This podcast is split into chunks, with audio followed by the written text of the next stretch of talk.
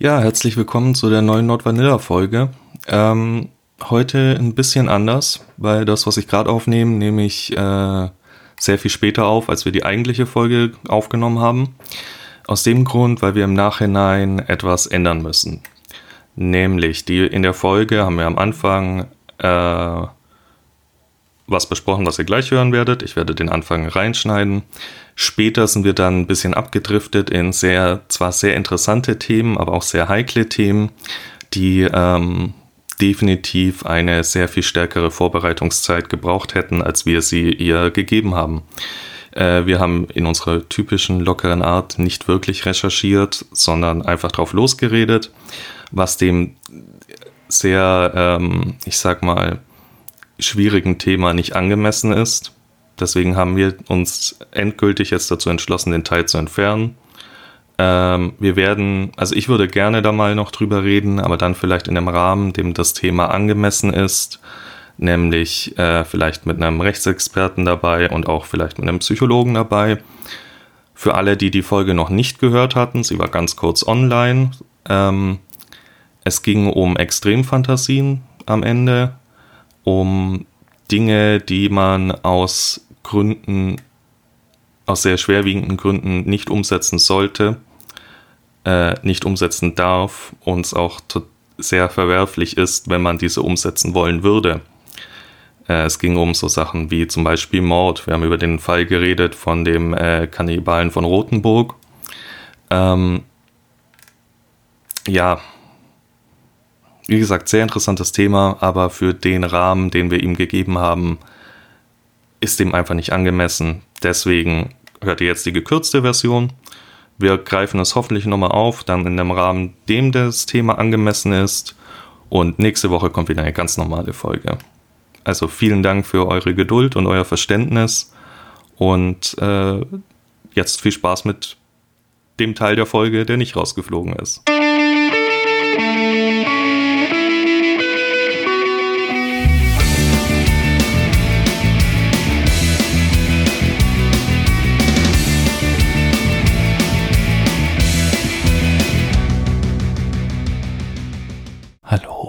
Und herzlich willkommen zum Not Vanilla ASMR Intro.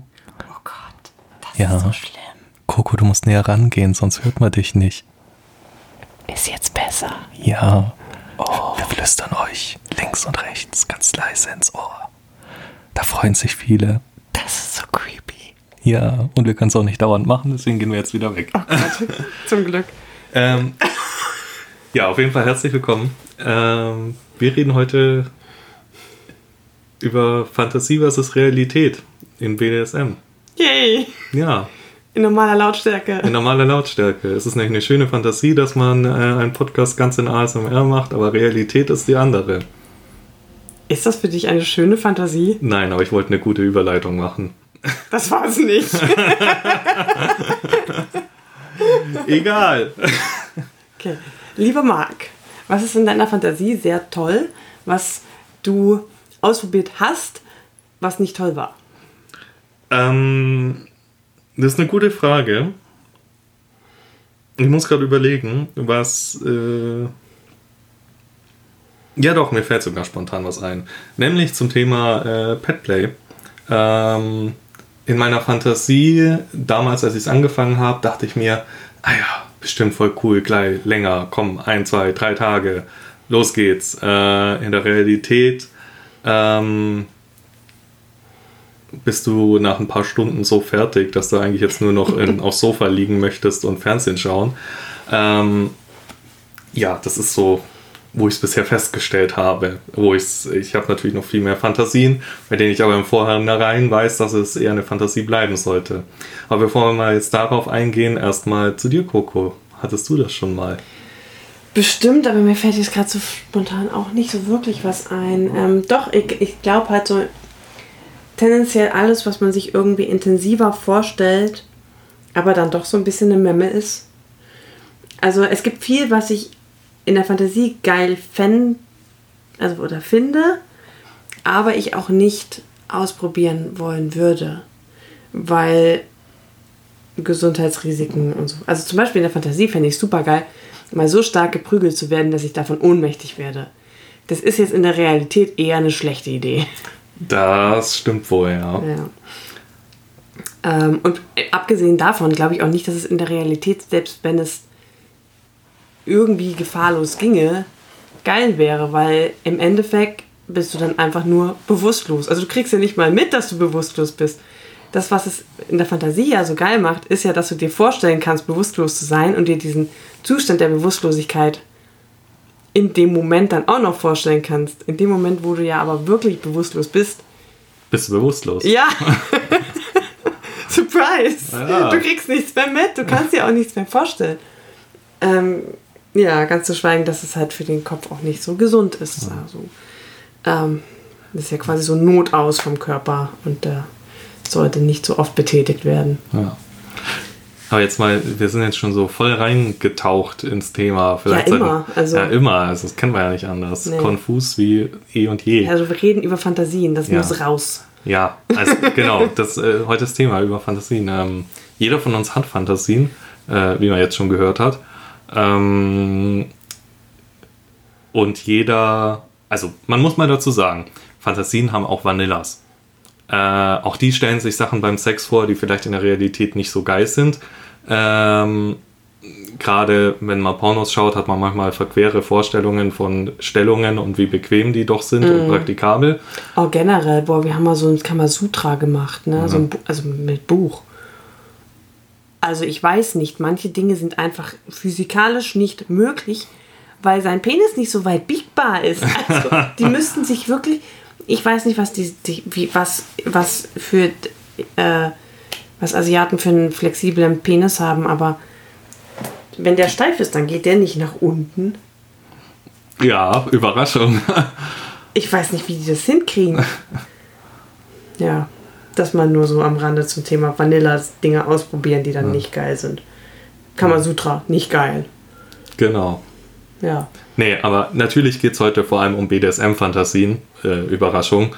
Ähm, ja, und über so Fantasien, die wir haben, die wir, wie gerade schon gehört, entweder umgesetzt haben und die einfach nicht geil waren dann oder nicht so geil. Oder Fantasien, von denen wir von vornherein her wissen, dass sie nicht geil wären in der Realität. Ähm, das kann ganz verschiedene Sachen sein. Äh, mir fallen spontan viele ein. Ich weiß nicht, Coco guckt gerade so fragend. Nee, doch, doch, doch. Mir fallen, mir fallen auch einen ganzen Haufen ein. Ähm, aber gar nicht so sehr, weil sie nicht geil sind in der Wirklichkeit, sondern weil sie entweder nicht ausführbar sind oder auch nicht legal ausführbar sind. Oder ich tatsächlich dann auch gar nicht so sehr. Hm. Also ich dann doch irgendwie auch gar nicht umsetzen möchte in der Realität, weil vielleicht die Fantasie auch einfach immer geiler bleiben wird als die Realität. Und wenn man es dann mal ausprobiert hat, dann macht man sich die, Kap die Fantasie ja vielleicht kaputt, weißt du? Ja, das ist äh, schon mal ein guter Punkt, den du da ansprichst. Das stimmt nämlich auch. Ich habe durchaus Fantasien, die ich, selbst wenn sie umsetzbar sind, nicht umsetzen wollen würde, weil ich weiß, sie sind besser, wenn sie in der Fantasie bleiben. Zum Beispiel. Ähm, aha, jetzt hast du mich erwischt. So, so Beispiel nennen ist immer äh, schwierig. Ähm, Also habe ich eigentlich noch Zeit zum Nachdenken, welches Beispiel ich jetzt gleich sage. Das ist der so. Trick dahinter. Immer zuerst so. fragen. Ähm. Ja, mir fallen jetzt nur, also ich habe jetzt gehofft, dass mir spontan ein Beispiel einfällt, was leicht umsetzbar Ich ist. in glaube, du hattest äh, eben mal in, im Transformationsfetisch-Folge was angesprochen in die Richtung, dass es halt auch gar nicht so gut umsetzbar ist. Und wenn dann nur irgendwie mit komischen Requisiten, die dann das Ganze wieder lächerlich machen würden. Ach so, ja, ja, gut. Also da müssen wir jetzt ja noch weiter ausholen, inwiefern, also zu wie viel Prozent kann ich sie genauso umsetzen, wie ich die Fantasie habe. Das ist erstmal ein großes Problem, weil viele Fantasien, wie du schon sagst, sind nicht in der Realität nicht umsetzbar. Und wenn dann nur mit irgendwelchen, also gerade Transformation zum Beispiel, mit irgendwelchen Requisiten, die es dann aber im Zweifelsfall eher ins Lächerliche ziehen und dementsprechend in der Fantasie besser sind. Aber keine Ahnung, mir, ich habe jetzt überlegt über Dinge, die man tatsächlich machen kann, die ich aber nicht machen würde. Ist es wirklich so, dass du, also, weil wenn, also wenn ich, keine Ahnung, masturbiere oder wenn ich fantasiere und so, dann sind das nie Dinge, die ich tatsächlich auslebe. Also ich, das, was mich dann wirklich, mich selbst erregt, sind immer Sachen, die eigentlich zu extrem sind oder die man nicht umsetzen kann. Ja. Wenn ich zum Beispiel masturbiere, dann stelle ich mir vor, dass ich ähm, ein Entführungsopfer bin und in irgendwelchen Kellern hausen muss und da als Sexsklavin gehalten werde. Das hat jetzt primär erstmal nicht so viel mit dem zu tun, was wir ausleben. Also ich denke sehr selten dann an, an die letzte Session zurück, zum Beispiel. Ich weiß nicht, ob das so ein Ding ist, dass man halt mehr Input braucht, wenn man masturbiert oder so. Oder ob da doch einfach die Vorstellungen so weit auseinandergehen. Aber meine Fantasien, in, über die ich so nachdenke und die mich dann wirklich so in Fahrt bringen, mir fällt, glaube ich, gerade keine einzige ein, hm. die ich dann auch tatsächlich mal so ausgelebt habe. Ähm, ja, das stimmt. Also wenn ich masturbiere, stelle ich mir auch Dinge vor, die ich in der Realität noch nicht gemacht habe oder nicht machen kann. Ja, es kommt sehr selten vor, dass es eine Sache ist, die ich in der Realität tatsächlich schon gemacht habe. Weil die, ich weiß nicht, ich glaube, die Tatsache, dass man es in der Realität machen kann, macht sie fürs Masturbieren uninteressant, mhm. weil warum masturbiere ich dann, wenn ich sie tatsächlich auch machen könnte? Ja. Dementsprechend suche ich mir dann lieber was, was ich in der Realität noch ich nicht glaub, gemacht habe. Es gibt zwei. Arten von Fantasien quasi. Ja. Es gibt diese Fantasie, die so quasi zur Masturbationsvorlage geht, die so extrem wie möglich ist, wo alles auch erlaubt ist. Und dann gibt es die Fantasie, wo man quasi so ein bisschen so in die Zukunft plant eigentlich. Weißt ja. du, so wie die Fantasie, ich habe irgendwann ein Haus und zwei Kinder. Das ist ja auch irgendwie eine Fantasie, aber das ist auch gleichzeitig ein Plan, weil es ist machbar. Mhm. Ähm, wenn ich daran denke, was wir jetzt, keine Ahnung, die nächste Session oder was wir mal so ausprobieren wollen, was wirklich real machbar ist und was wir auch machen wollen, dann ist es ja auch irgendwie so eine Fantasie und die macht mich dann auch irgendwie heiß. Aber es ist ein ganz anderes Level. Also es sind irgendwie zwei ganz verschiedene. Einer ist so diese planerische Fantasie und das andere ist so diese reine, keine Ahnung, tiefe, innere Sexfantasie.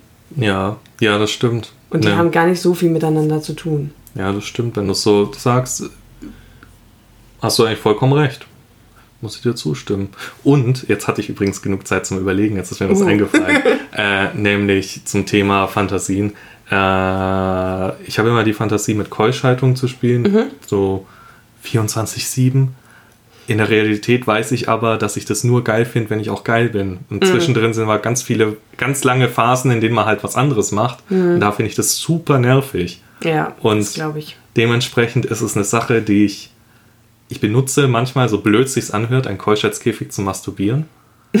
ähm, aber nicht, um ihn tatsächlich länger zu tragen. Okay. Also für eine Session ja, ja. für länger die Fantasien länger zu tragen, nein. Ja, aber auch in der Session, in der Session hast du dann ja die Fantasie, du hast ihn jetzt, keine Ahnung, schon zwei Wochen dran oder so. Ja, ja. Ja, genau. Oder also, ich müsste ihn jetzt länger tragen. Ja. Oder was ich dann ganz oft mache, ist, dass ich dann nur über anale Stimulation kommen kann und mhm. sowas.